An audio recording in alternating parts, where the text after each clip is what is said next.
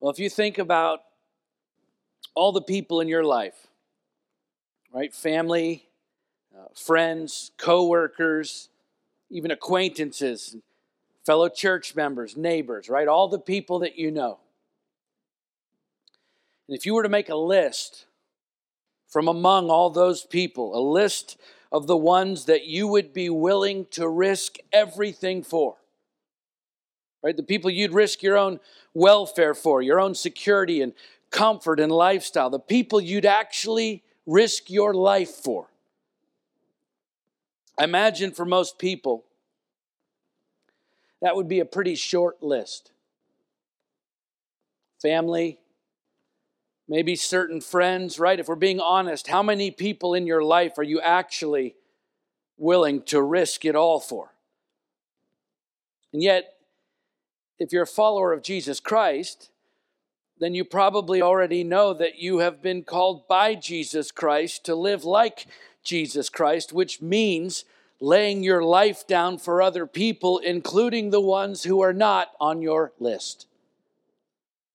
Strangers, lost people, people who don't know you or Jesus and don't necessarily like either one of you. Now, think about that. And then ask yourself how much am I willing to risk for them? What am I willing to risk for someone who doesn't care about me at all? Right? It's one thing to lay your own life down for someone you love and who loves you back. But how many of us are willing to take a risk for someone who would never do the same for you? That's a very different question. And yet, it's a question that we are going to have to answer if we're going to not only be discipled, but if we're going to actually make disciples. Because look, to gather with other believers like we've done here, to, to study the word together, to worship together, to be discipled, that's great and it's necessary, but it doesn't really cost you anything. Right? There's some time involved, but there's no inherent risk, at least not in this country at this point, to being discipled. Making disciples, however, that's a different proposition altogether. Making disciples is full of risk because making disciples means reaching people with the truth. Truth that sometimes they don't want to hear and will not accept. In fact, uh, not only will they often reject that truth, but they'll also reject you for sharing it. Fact is, one of the hardest things in this world to do is to tell someone the truth when the truth is the last thing they want to hear because of the rejection and the consequences of that rejection that often come with it. Right? That's exactly what happened to Jesus. He spoke the truth to people who didn't want to hear it, and they killed him for it. And yet, knowing that's exactly what was going to happen, he spoke the truth to them anyway. Well, why? Why would he do that? Why would Jesus risk everything for the sake of people who didn't know him, didn't like him, didn't agree with him, didn't care about him at all? Well, it has to do with one of the commands that he gave his disciples to you and to me. In fact, of all of Jesus' commands, these three simple words are some of the easiest for us to recite and the hardest for us to follow. Luke 6 27. Love your enemies. We're good with love the Lord your God with all your heart, soul, mind, and strength. We're good with love your neighbor as yourself. We're good with love one another, your brothers and sisters in Christ. We're good with the world will know that you are my disciples by the love that you have for one another. We're good with all of that. But love your enemies? No, I don't think so. Not so much. And yet, when Jesus gave us the Great Commission, go therefore and make disciples of all nations, baptizing them in the name of the Father and the Son and of the Holy Spirit, teaching them to observe all that I've commanded you. Matthew 28, 19, and 20. Listen, there was no escape clause in there. There are no exceptions for the people who are not on your list. And furthermore, that commission wasn't given to his disciples in good times. You know that, right? The, the Great Commission was given to the church when the church was under heavy persecution when they were running for their lives, when simply identifying yourself with Jesus could get you killed, when the government had turned against them, when they were being falsely accused, unjustly targeted, unfairly treated, when they had every earthly reason to revolt, to lash out, to demand just treatment, to fight back. When they had every good reason to hate their enemies. Jesus said, Love them. He said, Love your enemies. Do good to those who hate you. We don't do that. Bless those who curse you. Who does that? Pray for those who abuse you. We don't do that. To one who strikes you on the cheek, offer the other also. And from one who takes away your cloak, do not withhold your tunic either. Give to everyone who begs from you, and from one who takes away your goods, do not demand them back. And as you wish that others would do to you, do so to them. Not as they do to you, but as you wish they would do to you. That's how you're to treat them, regardless of how they actually treat you. We don't do that. If you love those who love you, what benefit is that to you? For even sinners love those who love them. And if you do good to those who do good to you, what benefit is that to you? Even sinners do the same. And if you lend to those from whom you expect to receive, what credit is that to you? Even sinners lend to sinners to get back the same amount. But love your enemies and do good and lend expecting nothing in return, and your reward will be great. You will be sons of the Most High, for He is kind to the ungrateful and the evil. Be merciful even as your Father is merciful. Luke 6 27 through 36. In other words, Jesus says, Love people the same way that I love them, especially the ones who are not on your list. You understand, that's not only the command of God, it's the heart of God for you and for me. And as we're going to see in our story today, as we continue working our way through First Samuel, this wasn't simply a New Testament concept either, as David, who is described as a man after God's own heart, was willing to risk everything by sharing God's truth and love to the very man who was trying to kill him, his greatest enemy on earth. It's the same way Jesus lived his life, and it's the same way he calls us to live ours. Not hating our enemies, not fighting with them, not forcing our will or our ways on them, but loving them right where they are. You understand? The overwhelming impression this world is supposed to have of people who call themselves Christians is not a group of people who stand up for their personal rights and fight for just treatment under the law. No. No, the overwhelming impression the world should have of us is a group of people who are so committed to loving others that we routinely lay our own lives down for those who are not on our list, the ones who don't believe what we believe, or think the way we think, or act the way we act, the people who reject what we have accepted and even hate us for it. Listen, you, you want to do something radical, something revolutionary, something that actually brings real change in this world, well, then you live like that, just like Jesus did. Love your enemies, and then you'll change this world. So let's pick the story up where we left off last time at 1 Samuel chapter 26, and, and we're going to see what life looks like when you truly learn to love those who are not on your list, your enemies, the people, in fact, this world says you're supposed to hate. We'll begin with the first 12 verses.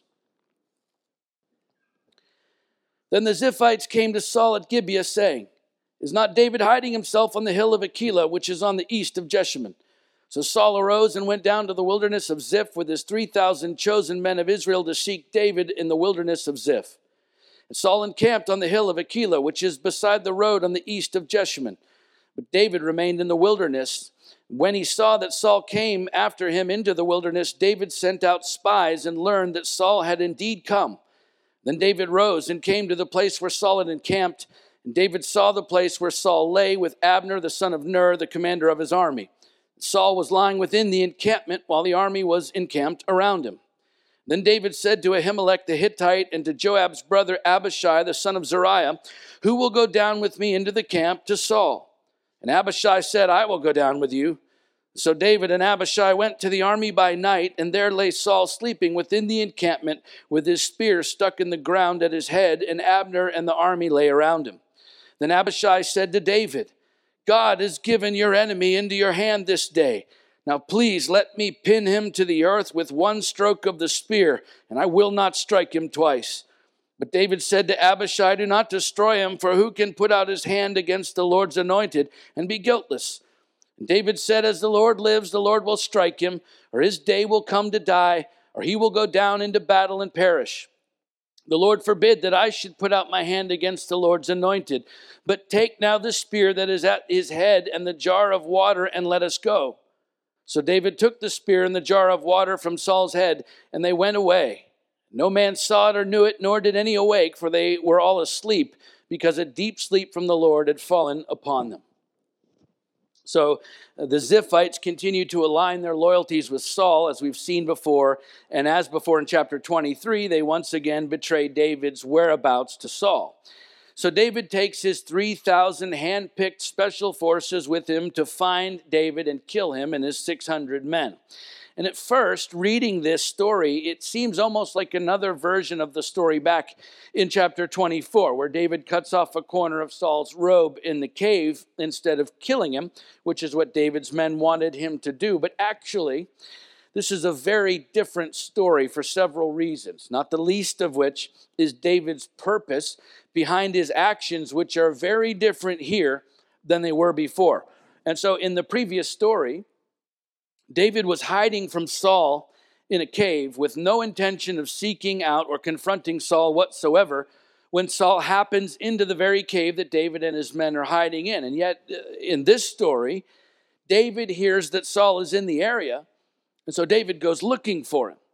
And he finds Saul and his army encamped on the hill of Hachilah, and so he asks two of his most trusted men, Ahimelech the Hittite, not to be confused with Ahimelech the priest back in chapter 21, and also Joab's brother Abishai, the son of Zeruiah, which we know from First Chronicles uh, chapter 2 was David's nephew, Zeruiah being David's sister. And so David asks them without any further explanation, Who will go down with me into the camp to Saul? And without hesitation, Abishai, David's nephew, says, I'll go down with you because Abishai believes this to be an assassination attempt, as we'll see, to finally rid them of their enemy, Saul, which becomes clear as they pick their way through Saul's army, sleeping on the ground and camped all around him. They make their way to Saul and Abner. Abner is Saul's cousin, his personal bodyguard, and the commander in chief of Saul's army. And, and uh, they're the royal spear. The very same spear that Saul had repeatedly tried to kill David with is stuck in the ground right next to Saul's sleeping head. And of course, Abishai knows that David is unwilling to kill Saul himself, which David demonstrated to all of his men in the cave back in chapter 24. So obviously, this must be why David took Abishai with him, right? To kill Saul so that David could rightfully claim that he never laid a hand on the king. It's the best of both worlds for David as far as Abishai was concerned. Saul dies, David becomes king, and he has no guilt of having to kill Saul in the process. And clearly, given the circumstances, this must all be God's doing to serve up to David the perfect scenario to finally destroy his enemy, to take what is rightfully his, namely the throne of Israel that's been promised to him by God Himself. And Abishai is all too eager to see it through, as he says to David God has given your enemy into your hand this day. Now, please let me pin him to the earth with one stroke of the spear, and I will not strike him twice. You have to admit, it feels good, doesn't it? If you've been following this story, you know how evil Saul has been and how horrible and unjust his treatment of David has been. And now Saul is served up on a platter in front of David and one of his best men, and it feels good. It feels right. But David has other plans. And so instead of allowing Abishai to kill Saul, he takes the spear by the way, the symbol of Saul's authority and power. And he takes the jar of water, the symbol of Saul's life sustaining resources, and he leaves as harmlessly as he came in the dead of night. David, what in the world are you thinking? You just risked your own life sneaking into the enemy's camp to steal a spear and a jar of water. It doesn't make any sense to Abishai or to us. The fact that David was willing to risk everything for people who hate him, and yet when you consider the divine, supernatural ways that God had been working on David's behalf throughout his time in the wilderness, it actually begins to make sense right? Whether it was a perfectly guided stone at Goliath in chapter 17, or a word of revelation to Nabal in chapter 25, or a deep sleep for Saul in this case, each time the result was the same. The Lord was teaching David his endless capacity to supernaturally provide exactly what was needed to protect and provide for his people in the midst of every kind of unfair, unjust, evil treatment by their enemies without his people having to take matters into their own hands apart from God. You understand? It's not that uh, it's not that David didn't care. It's simply that he understood that vengeance belonged to God alone. David said, As the Lord lives, the Lord will strike him, or his day will come to die or he'll go down into battle and perish. Either way, it's up to God. The Lord forbid that I should put out my hand against the Lord's anointed. In other words, Saul will get whatever God sees fit for Saul. That's not my decision to make. My job is to share the truth of God and the love of God and then let God manage the results. The Apostle Paul said it this way Repay no one evil for evil, but give thought to do what is honorable in the sight of all. If possible, so far as it depends on you, live peaceably with all. Beloved, never avenge yourselves, but leave it to the wrath of God. For it is written, Vengeance is mine, I will repay, says the Lord. To the contrary, if your enemy is hungry, feed him. If he's thirsty, give him something to drink. For by doing so, you will heap burning coals on his head. Do not be overcome by evil, but overcome evil with what? With good. Romans 12, 17 through 21. So look, if, if vengeance belongs to God, you know what that means, right? That means vengeance does not belong to us. On the contrary, our job is to love our enemies and never repay evil with evil. Okay, just because you can doesn't mean you should. Yet, how many of us in the same set of circumstances would have thought just like Abishai did instead of David? This is an opportunity, clearly, This has been given to me by God to destroy my enemy once and for all. And listen, you understand, Abishai's intentions were as good as they could be. They were. Abishai's intentions were as good as they could be. And he was dead wrong. There was Saul fast asleep with a spear next to his head. Who could orchestrate these circumstances but God? And killing Saul would mean God's chosen man for the job. David gets the job, and Abishai is more than willing to do it, taking the guilt away from David. Abishai meant well, but he wasn't trusting in God to do God's part. And I'm telling you, there are a lot of Christians today, right now, in fact, who mean well, but they're not trusting God to do God's part, so they're trying to do it for Him.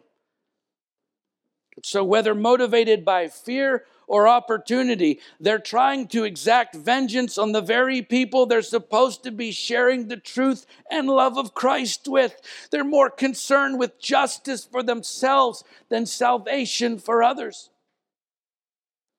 They're more concerned with giving people what they deserve rather than what they need. So let me ask you where would we be today if Jesus had felt the same way? Thank God he was willing to forego justice for himself. Thank God he was willing to be mistreated, abused, rejected, and killed. Thank God he was willing to risk it all by sharing the truth and love of God for the sake of people who hated his guts. Thank God for that. Because as a result, you and I have been saved. We got what we needed instead of what we deserved. There's a whole world full of people who are lost and dying and doing terrible things. They're doing evil things, and yet we're not giving them what they need because we're too busy trying to give them what we think they deserve. It's on social media. It's on the news. It's all around us. Christians lashing out at the people who are not on our list instead of sharing the truth and love of Christ with them. Listen, please understand. I love our Constitution. I do. I am profoundly grateful for it. But when you conflate the value of the U.S. Constitution to equality with the Holy Scriptures, you're conflating the founding fathers, fallible men, to equality with an infallible God, which is a really good way to start believing that we're qualified to do God's job for Him. But we're not God. And his word to us on the matter could not be any clearer. It is his job alone to exact vengeance on our enemies. It is our job to love them. Why? Because God so loved the world. And because he loves them too, he gives them every possible opportunity. How? Through us. For them to turn back to him before it's too late. It's the heart of God for us to love people who are not on our list. And it was the heart of David as well, as we'll see as we continue the story. Let's keep reading verses 13 through 20. Then David went over to the other side and stood far off on the top of the hill with a great space between them. And David called to the army and to Abner the son of Ner, saying, Will you not answer, Abner? Then Abner answered, Who are you who calls to the king? David said to Abner, Are you not a man? Who is like you in Israel? Why then have you not kept watch over your lord the king? For one of the people came in to destroy the king your lord. This thing that you have done is not good. And as the Lord lives, you deserve to die because you've not kept watch over your Lord, the Lord's anointed. And now see where the king's spear is and the jar of water that was at his head. Saul recognized David's voice and said, Is this your voice, my son David? David said, It is my voice, my Lord, O king. And he said, Why does my Lord pursue after his servant? For what have I done? What evil is on my hands? Now therefore let my lord the king hear the words of his servant. If it is the Lord who has stirred you up against me, may he accept an offering. In other words, if this is God, then let me make it right. But if it is men, may they be cursed before the Lord. For they've driven me out this day that I should have no share in the heritage of the Lord, saying, Go, serve other gods. Now, therefore, let not my blood fall to the earth away from the presence of the Lord, for the king of Israel has come out to seek a single flea, like one who hunts a partridge in the mountains. So, in the pre dawn darkness, David's voice echoes across the canyon as he called to the army and to Abner, the son of Ner, saying, Will you not answer, Abner? And as he's speaking, by the way, every time David says you, are you not a man who is like you in Israel? Why then have you not kept watch over the Lord your king? All of those yous are plural in the ancient Hebrew, meaning although it may sound like he's just talking to Abner here or just talking to Saul, David is actually addressing all of them. When you really look at what he's saying to them, as harsh as it is, David is actually recounting God's word to them and their violation of them of it. You see, driving David beyond the boundaries of Israel's land, which Saul is doing, is, is Saul virtually forcing David to serve other gods and therefore forcing him to break the first commandment. And when he took refuge among the Philistines back in chapter 21, being a good example, and more in the future, as we'll see, because listen, in this time, worship of Yahweh could only legally take place in the Lord's land where the presence of the Lord was known. And so, by chasing David away from the Lord's heritage so that he wouldn't have no share of it, and then effectively forcing him to serve other gods in these other cultures and other religions by being banned from Israel, Saul and his men are actually committing a capital offense against the Lord God of Israel and against his word, and according to David, should therefore be cursed before the Lord. It's what his word says. In other words, David is standing there speaking the truth of God's word to these men, and he's calling them to repentance for their sin. It's amazing. And yet he does it all with great humility. For the king of Israel has come out to seek a single flea, like one who hunts a partridge in the mountains. In ancient times, the Arabs figured out that if you chased a partridge, these little birds, long enough, they would eventually become so weary, so worn out, that they wouldn't be able to fly. And so the hunters would just keep relentlessly pursuing these birds until they could literally knock them down with their clubs. That's what David is comparing himself to a flea or a partridge. In other words, a nobody that could easily be swatted down by Saul and his men, even though David was far from a nobody. He was God's chosen man to be the next king. But David's personal rights and rightful place were not his chief concern at this point. If they were, he would have destroyed Saul when he had the chance. No, David spoke the truth of God's word to people who hated him for their benefit, not his. Now, look, certainly doing the will of God, as David was, would benefit David immensely in the future. That's true. But if David's chief motivation at this point was to alleviate his own suffering and the injustice being done against him by his enemy, the king, then again, he would have simply killed Saul in his sleep. No, see, David was compelled out of love for these Israelites. He was compelled to speak the truth to them, even though they hated him and were trying to kill him. You see, for David, what they needed was far more important than what he wanted. And so he chose to share the truth of God's word with them with great humility instead of exacting judgment on them that they deserved. This is one of the reasons he's described as being a man after God's own heart, because David saw people, lost people, the same way that God did.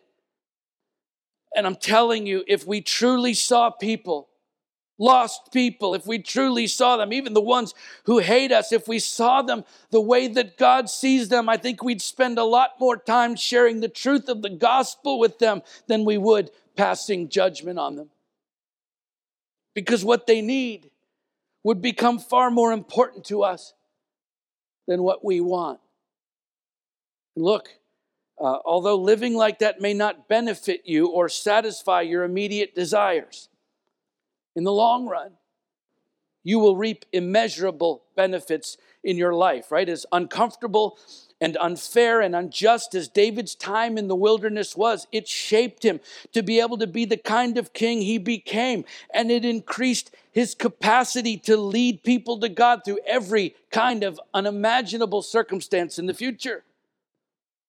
So, look, as uncomfortable and unfair and unjust as life can be to us at times, if you will commit yourself to sharing the truth of Christ with great humility to the people who were not on your list instead of passing judgment on them. Look, it may not feel great today, but God will shape you and He will increase your capacity to love and lead others to Him, and your life tomorrow will be enriched in ways you cannot imagine today.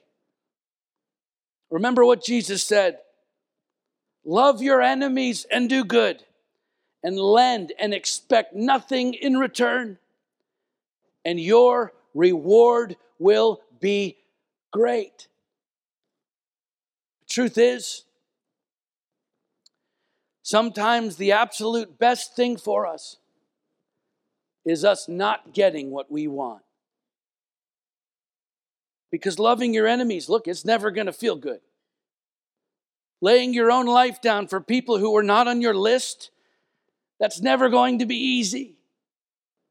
Risking your own comfort and well being by sharing God's word with people who don't want to hear it, that's never going to make you popular. And listen, your personal rights, whatever you think you're entitled to, doesn't factor into it at all. According to the Word of God, you're called to die to yourself, to lay your life, your rights down for the sake of leading people who are not on your list to Christ. Listen, guys, the simple truth is we have to get over ourselves and this idea that we're somehow more entitled to defend our personal rights than Jesus, who gave up all of his rights to save people who hated him. American missionary and evangelist Paul Washer said, I live in a culture, he's talking about here, I live in a culture that always demands its rights I'm called to give up every one of them. Let's finish the story for today. Verse 21 to the end of the chapter. Then Saul said, I have sinned. Return, my son David, for I will no more do you harm, because my life was precious in your eyes this day. Behold, I've acted foolishly and have made a great mistake. And David answered and said, Here's the spear, O king. Let one of the young men come over and take it. The Lord rewards every man for his righteousness and his faithfulness, for the Lord gave you into my hand today, and I would not put out my hand against the Lord's anointed. Behold, as your life was precious this day in my sight, so may my life be precious in the sight of the Lord, and may he deliver me out of all tribulation. And then Saul said to David, Blessed be you, my son David. You will do many things and will succeed in them. So David went his way, and Saul returned to his place. So Saul, as so many times before, expresses his remorse for pursuing David and acknowledging his mistakes, his sin. But this time his words ring hollow as David is finally learning to take them for what they are sincere, deadly lies. And as a result, David doesn't even acknowledge Saul's offer for David to return home. And yet, what David does do was no less shocking than had he gone home with Saul that day. David not only shows great mercy to Saul, just as Jesus commanded, be merciful, even as your father is merciful, but David bestows an incredible blessing on Saul as well by giving him back his spear. Which was not only a physical, tangible blessing, by the way, but it was also David symbolically restoring Saul's power and authority the very things that David was entitled to. You see, David was a blessing to people who hated him because he understood the principle of sowing and reaping long before the apostle Paul taught it in Galatians 6 7. Whatever one sows, that will he also reap, right? David seemed to have a firm grasp on the fact that if he blessed his enemies, God would bless him in return. His life would become something much bigger than anything he could take for himself. So here's the spear, O king. Let one of the young men come over and take it. The Lord rewards every man for his righteousness and his faithfulness, for the Lord gave you into my hand today, and I would not put out my hand against the Lord's anointed. Behold, as your life was precious this day in my sight, so may my life be precious in the sight of the Lord, and may he deliver me out of all tribulation. And so, uh, the very weapon that Saul used time and again to try and murder David with, David freely gives back to Saul. This is a blessing that cannot be overstated. First of all, imagine Saul having to explain to his army and the Israelites how David got his spear and yet chose not to kill him with it. Imagine that conversation.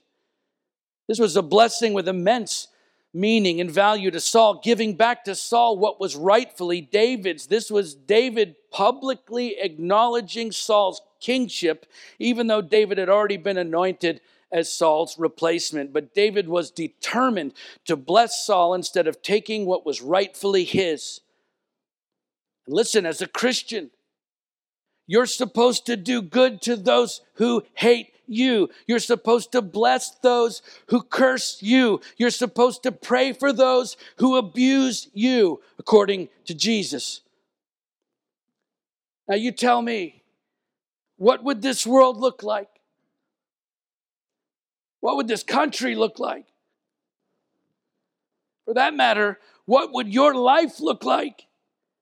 If every time someone who's not on your list, someone who hates you, curses you, abuses you, what would your life look like if every time your rights were violated by someone like that, if you blessed them instead? I'll tell you what it would look like. You need not look further than David, than Ruth, than Esther, than Paul, than Peter, than John, than Jesus. Men and women whose lives changed this world literally forever. How? Why? Because they were willing to risk it all for people who were not on their list. And the question is are you? Because your life as a Christian is supposed to be a blessing even to your enemies. And I just I just wonder honestly is that what the world who hates the church by the way is that what the world sees from us? Is that what the world is getting from us? Are they being blessed by the church today? Or are they being judged by the church today? Are you blessing those who hate you? Or are you cursing them? Are you giving them what they need? Or are you giving them what you think they deserve? Do you love your enemies? Or do you hate them? Because the overwhelming impression this world is supposed to have of people who call themselves Christians is not a group of people who stand up for their personal rights and fight for just treatment under the law at all costs. No. No, the overwhelming impression this world should have of us is a group of people who are so committed to loving others that we routinely lay our own lives down for those who are not on our list. The ones who don't believe what we believe, or think the way we think, or act the way we act. The people who reject what we have accepted and even hate us for it. So I ask again what risks are you willing to take for the people who are not on your list? Strangers, lost people, those who don't know you or Jesus and don't necessarily like either one of you. What are you willing to give up? for them? Are you willing to give up your pride? Are you willing to give up your rights? Are you willing to give up your life? Because that's what Jesus did. And that's exactly what he expects you to do to love your enemies. Let's pray.